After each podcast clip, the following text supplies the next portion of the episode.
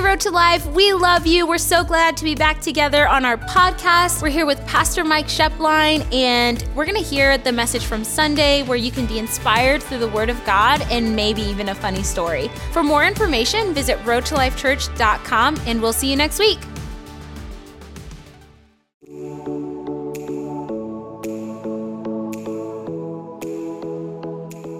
We have been in a series, and the title of it has been Two Strong. I didn't intend for it to go this long, but it ended up going this long.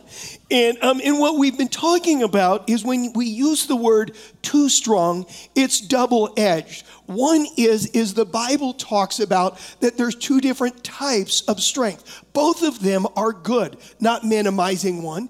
There is natural strength, and when you talk about natural strength, that also encompasses mental strength and those types of things, but the natural person. But then the Bible equally talks about what we what we find is limitless or spiritual strength, and it is limitless. See, God's answer to adversity in our life is number one, is He wants to help us. How many of you are grateful for God's help?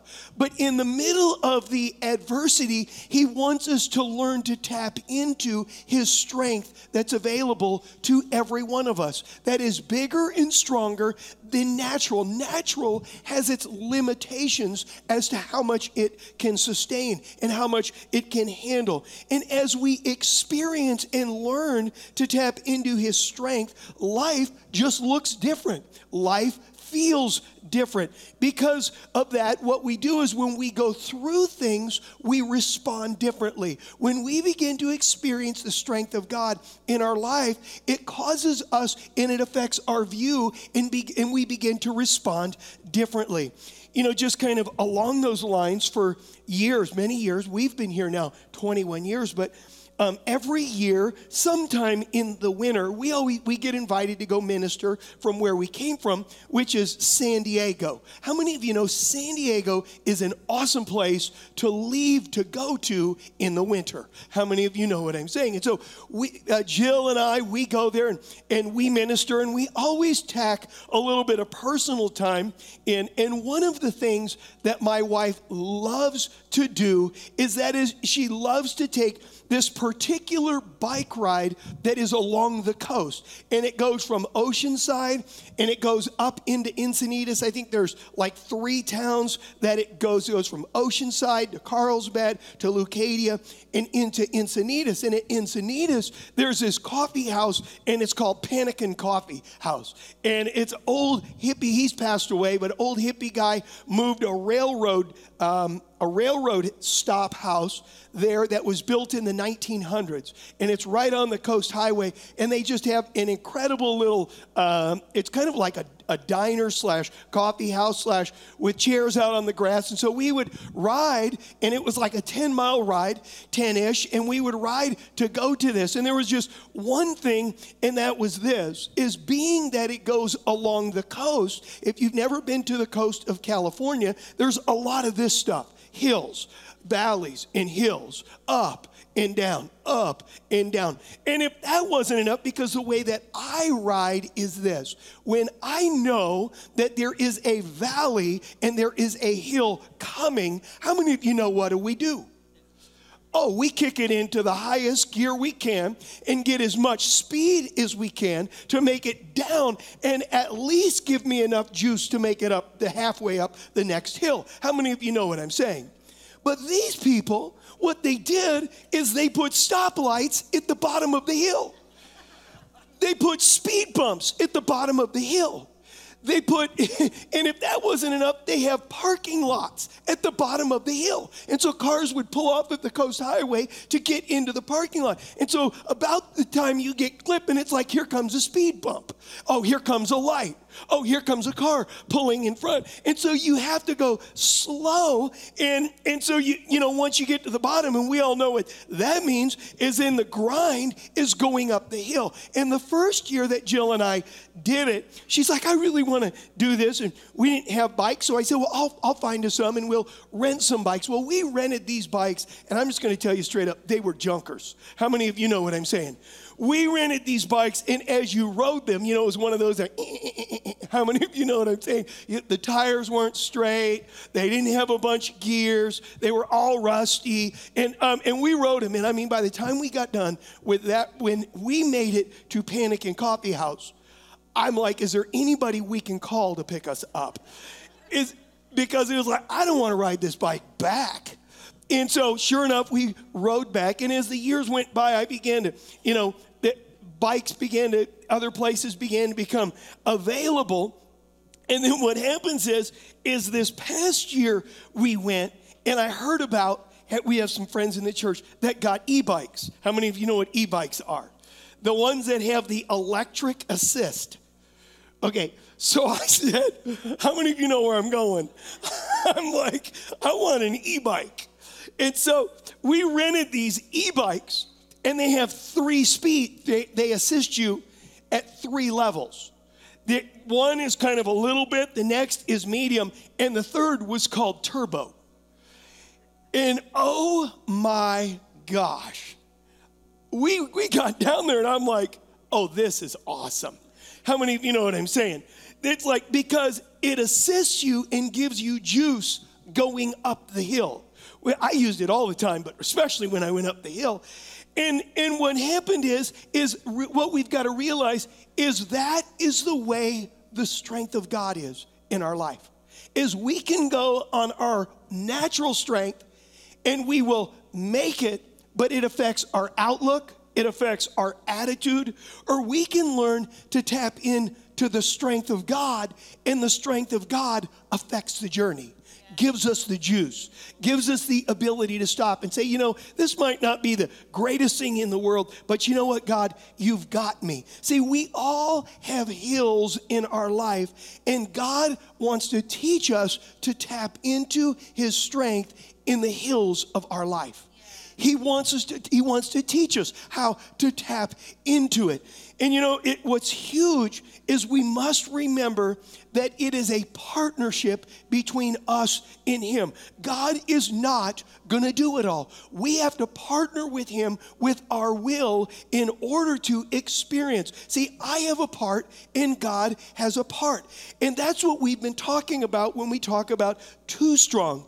Is we began to unpack a passage of scripture that's called the armor of God um, in Ephesians chapter 6 and it talks about the strength of God starting in verse 10, but we it specifically was teaching about how to be strong and God coaching us in how to do that. How to be strong in him. Not just tell us about it, but how to do it. You know, when Jesus was getting ready to leave the earth, he knew what was coming for the disciples. He knew that it was going to be tough. He knew that it was going to be difficult. And he said this to them. He said, I've not prayed that God would take you out of the earth, but that He'll keep you. And if you look that up, that God's with you, He's going to strengthen you, guard you, and protect you in your life. See, what happens many times when we go through stuff, we're just like, God, just get me out of this. Just take me out. You know what I notice is when the world gets difficult around us, especially in the Western world, we Christians began to pray for the second coming of Christ harder. How many of you know what I'm saying? He's coming next week. He's coming next. Yeah, and I'm not saying that's okay, but what it is is many times we want to get out and God wants to grow us through it. He wants to grow us through it. See, Jesus' response when you remember Acts after he was crucified and rose from the dead in Acts chapter 1, he appeared to the disciples and their words was is now the time you're going to restore your kingdom. And they were referring to david and overtake everything. And jesus said it's not for you to know the time but realize this god is going to give you power in your here and in your now. He's going to give you ability in your here and in your now.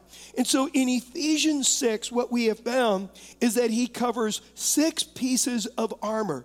And each piece of armor represents strengthening or protecting a specific area that as humans we're vulnerable to Satan attacking our life in that particular area. And so each, each piece of armor specifically deals with an area that might not be a bend to you, but it could possibly be a bend to somebody else that we must get hold of God's word in that area. And so today we're on the fifth, fifth piece of armor, and I want to start reading um, in Ephesians 6. And I want to be clear about this. If you've not been here previous weeks, you can go online and you can listen to the uh, previous weeks. But I'm going to start reading in Ephesians chapter 6, verse 10. And what I'm going to do is, as I get to the pieces of armor, I'm going to just kind of hold a finger up. Number one, number two, number three, number four, and, and then we're going to be on number five. So, Ephesians 6, verse 10, he said, Finally, be strong in the Lord and in his mighty power. So it's available to us. He couldn't tell he wouldn't tell us to be something or do something that's not available to us. And then in verse 11, he begins to tell us how to be strong in the Lord. Put on the full armor of God. Or another translation says all of the armor. Another one says the complete or every piece of the armor of God so that you can take your stand against the devil's schemes. Other translations read his strategy. A strategy is a well thought out plan. Do you know that the enemy has a well thought out plan to try to screw your life up? It's a well, he looks, he anticipates, and it's a well, and so he's talking to us about sailing over that plan in our life. Look at verse 12. For our struggle is not against flesh and blood, but against the rulers against the authorities, against the powers of this dark world, and against spiritual forces of evil in the heavenly realms. So he tells us this is where your fight is. Okay, you got natural strength, but we're talking spiritual here, and it's going to be bigger than anything natural you've got. So get your eyes off of only natural. Verse 4, uh, did I read 13? Oh, no, verse 13. Therefore, put on the full armor or the complete armor of God so that when the day of evil comes, notice the statement, he didn't say if the day of evil comes, he said when the day. In other words, we're going to have try, we're going to have times in our life that are challenging to us. He said, when the day of evil comes, you may be able to stand your ground, and after you have done everything, to stand. Verse 14 Stand firm then, and this is number one, with the belt of truth buckled around your waist. The King James says having your loins girt about with truth. And I'm just just a quick caveat. We talked about this, but they believed and the Greeks believed and the Jews believed that the root of all passion was in their loins. It was the root, it was on the inside. And so he's talking about here having our passions restrained, having our passions healthy, but if you just give in in to all, everything you're passionate about, it will screw your life up. How many of you know what I'm saying? And then he, that was number one. Number two is this He said, with the breastplate of righteousness in place. We unpack that word righteousness, and the very first thing we found out is yes, Jesus has paid for my sin, and I have right standing with God. This way, I don't earn it. He loves me, He cares about me. But then there's another level of righteousness that talk about righteous living. That the way that I live down here is I live right. I tell the truth. I do the right thing. I treat people right. he said, realize that we can be righteous here, but if we don't function righteously here, the enemy will use it to screw our life up. How many of you know what I'm saying? It'll screw our life up. So that was number two. And it says, in having your feet fitted with the readiness that comes from the gospel of peace. What we found out is that God wants me to tap in to his peace while living down here. That wherever my feet take me, wherever I go, that the peace of God is over my life. And it keeps me from being anxious and making irrational decisions that mess everything up because I have peace on the inside and I know how to tap into it. That was the third. In addition to all this, take up the shield of faith, which with you can extinguish all the flaming arrows of the evil one. We talked about this, we unpacked it last week that my faith in God and what He's promised in my life extinguishes the accusations when the enemy attacks my mind, when he attacks my life. That I don't just let anything come in, but what I do is I, have, I live by faith, and it's like a shield over my life. And so then the next one is this. And he said, and take, this is the one we're going to talk about today, take the helmet of salvation. Look at that statement, and the sword of the Spirit, which is the word of God, but we're going to start with the helmet of salvation. You know, notice it didn't say a helmet of salvation, it said the helmet of salvation. In other words, there's not a whole bunch of them, there's only one. There's not, there's not a whole bunch. And when you look at this word salvation or you look it up, is first helmet is something that protects your head, or in this context, it's specifically speaking to my mind and my thoughts where it is something that protects my mind and my thoughts. Remember, verse 13 talked about the strategy and the deceits um, or a well thought out plan. Realize this that we can love God, but where we let our thoughts go, that's where our life will go that if we let our thoughts go, we can love God, but if we let our thoughts go, uh, it, then our life goes in that direction. See, we can live in God's, we can't live in God's best for our life allowing any old thought to come into our brain and not regulate that thought and take it captive and, and stop and ask ourselves is this in line with my salvation? Is this in line with what God has promised in and over my life? We, we cannot let any thought take up residence in our mind because if we do, what we allow ourselves to think on today, it's what we live in tomorrow. And so we have to be able to stop in our life. See, the way that God created each and every one of us is that this is his original purpose. You are a spirit, you have a soul, and we live in a body. How many of you wish these bodies lasted longer? How many of you know what I'm saying? How many of you have noticed the Bible says that the outward man or this natural body it says that it is perishing. How many of you have noticed? I notice as I get older, my hair is relocating. How many of you how many of you noticed that? It's like moving to different places. Now look, don't be laughing at me. I know some of you are the same way. My wife is like, Your back is hairy. She's like, Let me shave it. I'm like, You stay away from my back. you know what I'm saying? okay, she told me not to tell everything.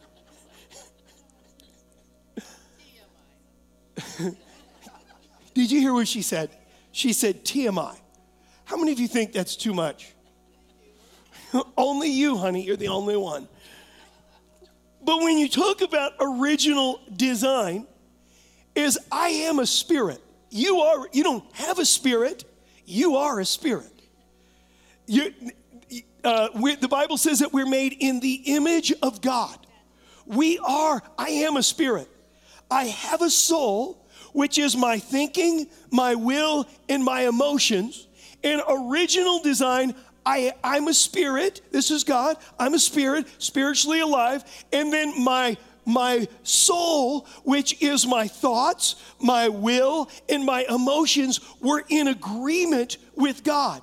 And then what happens is, is my body then does original design what my soul tells it to do. My soul is the connection between what God promises and what God says and what I do in my life. If my soul tells my body the right things, then I go along in the direction of God. This is the way that God created each and every one of us. This is how mankind was designed to live in original design. But since sin entered the world, the picture that we've learned to function in is this is the Bible talks about that now we are in what's called a fallen condition or spiritually dead. That's what the Bible calls it. And I want to just look at what it says in Genesis and I want to give you a couple of scriptures. There's a reason I'm going here to lay this foundation.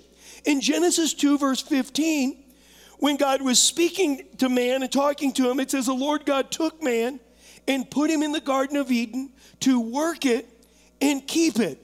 So work was around before the fall. Amen? Work was, and then in verse 16 it says this And the Lord God commanded man, saying, You may surely eat of every tree of the garden. But look at verse 17. But of the tree of the knowledge of good and evil you shall not eat. Now look at this statement. For in the day that you eat of it, you shall surely die. Look at the statement there in the day that you eat of it, the moment that you eat of it, you will surely die. Now we know this is if you look, Adam lived for several hundred years after sin. He didn't just die. And so when God said, You will surely die, he's speaking of another type of death. And we're going to see in the New Testament that he's speaking of a spiritual death, which is separation from God. Look at how Romans says it in Romans 5, verse 12, and then we're going to jump down to verse 17 and 19.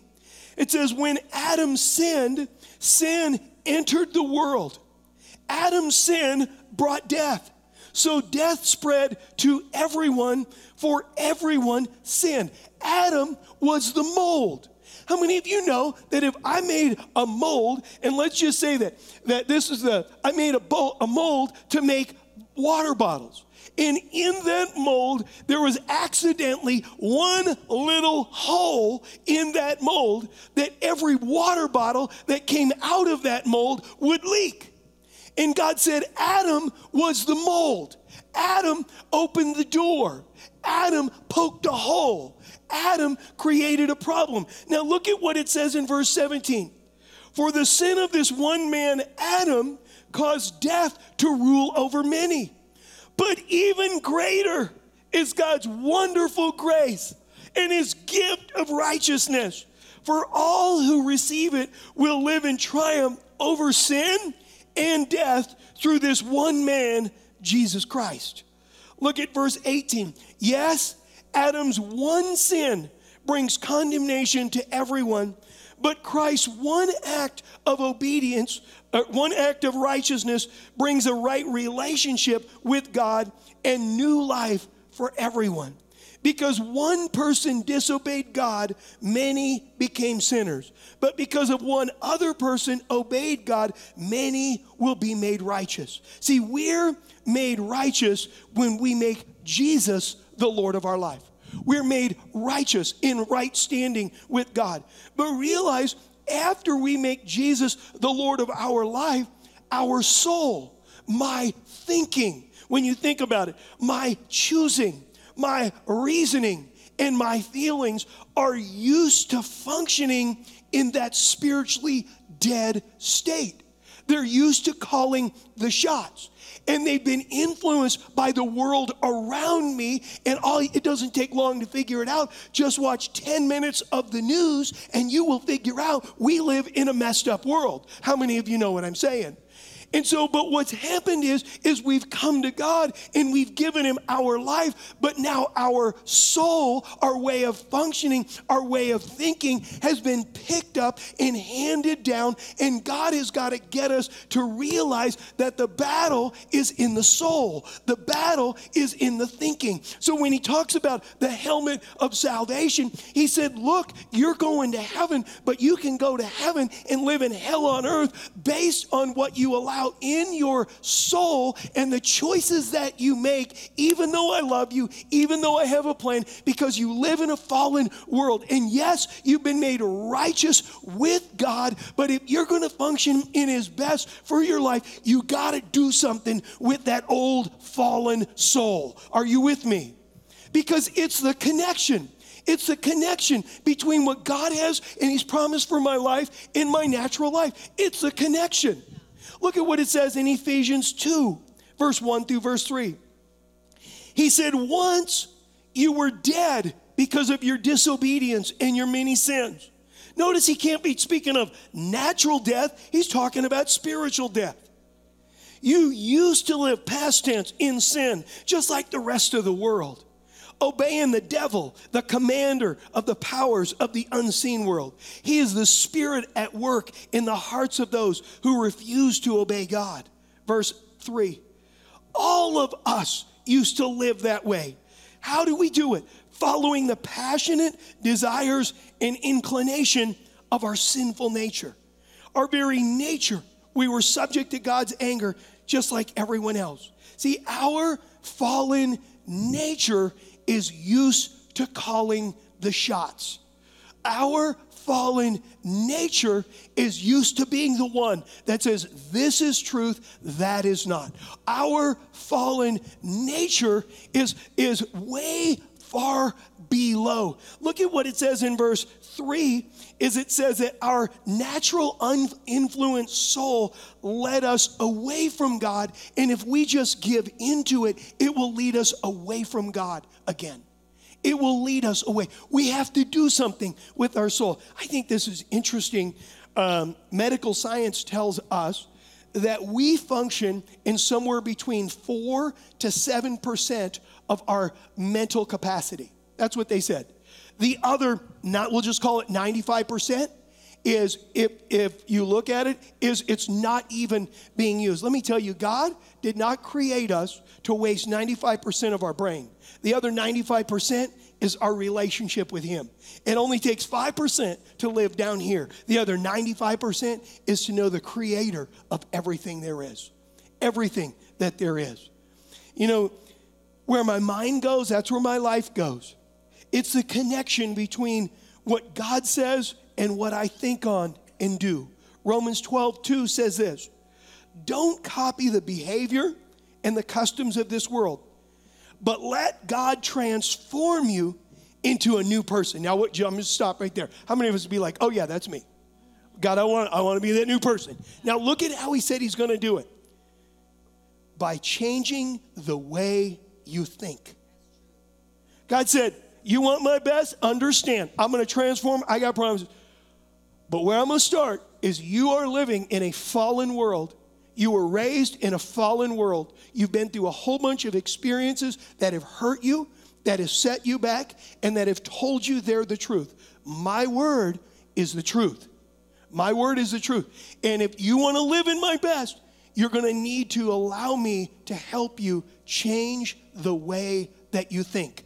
Now, look at what he said when he does that. Then, or after we change the way that we think, or begin to think more in line with what God says about us from his word, then you will learn to know God's will for you, which is good and pleasing and perfect. God, how are you going to change my life? Let's just be honest. I'm going to be super honest. I'm going to put my hand up. How many of us got it? I'm just going to call it a crusty. You got a crusty area that you're just like, God, I just need you to change this. Come on, put look, look. If you don't put your hand up and I got mine up, I'm throwing something at you.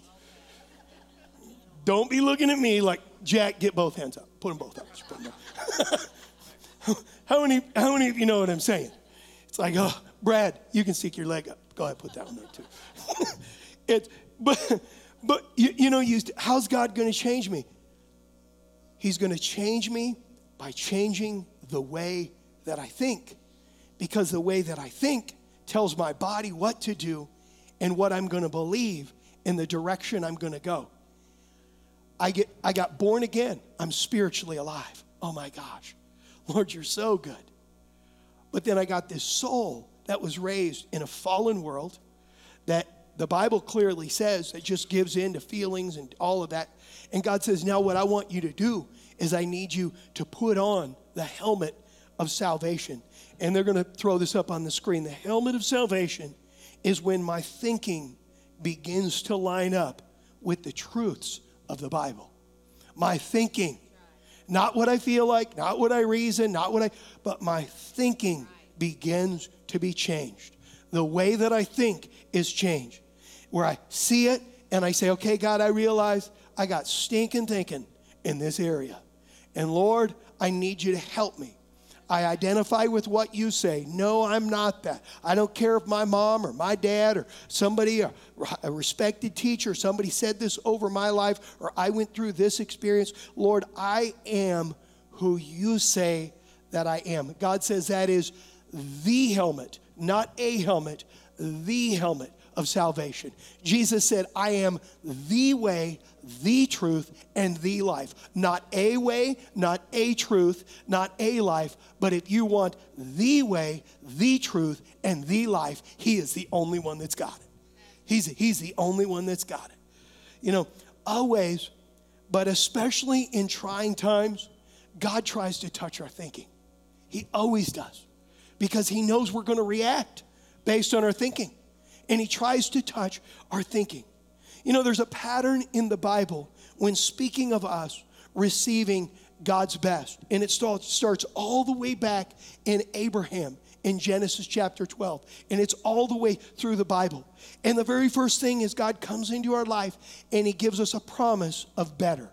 I like God's promise of better. That's what led me to come to the Lord. Is I'm just like, okay, I've just created a mess and God, I just need, I just, I, and so there's a promise of better. But then after that promise, God gives us a promise of better. There is always, almost always, and I'm going to say always because it feels like it, a delay between when that promise comes and between when we received it and when we get it. So there's a delay. And then what God does in that delay is he, he begins to affect our thinking. Do you remember with Abraham what he said? He gave Abraham a promise. He said, You're going to be the father of a nation. And Abraham didn't have any kids for a period of time. And so Abraham began to doubt it and began to say, I don't know if that's really going to happen for me. And the Bible says God took him outside and he said, I want you to look up at the stars of the heaven. He said, So shall your descendants be. And then he said, I want you to look at the sand on the seashore. So shall your descendants be. What was God doing? God was tapping into his thinking, God was tapping into his imagination. Because I guarantee you, when it took longer for Abraham to receive the problem, his imagination began to say, It isn't going to happen. It's not going to happen. And so what God does is he came and he tried to get Abraham to anchor his thoughts and affect his thoughts. And then what happens is is after we do that, we begin to experience the promise of God for our life. We begin to see it come to pass in our life. And it's just like, "Oh my gosh, God, you're incredible." But then the next thing is this is when we experience his best in our life, we don't make that experience, Lord, we keep him, Lord. We don't make whatever He did, whatever He brought, whatever He blessed us with as the first thing in my life, but Lord, you're first in my life. And then what happens is, is we stay healthy down here. Our life is healthy. See, the helmet of salvation is what God has promised in His Word in regard to an area that's maybe been represented in your life by hurt, it's been represented by discouragement. Maybe it's been represented by defeat in your life. The helmet of salvation is God said, okay, I realize your soul took you in a direction, but now what I want you to do is I want you to make a commitment. You've living according to the fallen world, but now what I want you to do is I want you to begin to allow me to show you the promises of my word, and you think on them so much that it begins to change the way that you think. It begins to change, and then you begin to step in to all that I've got for your life. Are you with me? Stand up if you would. Stand up.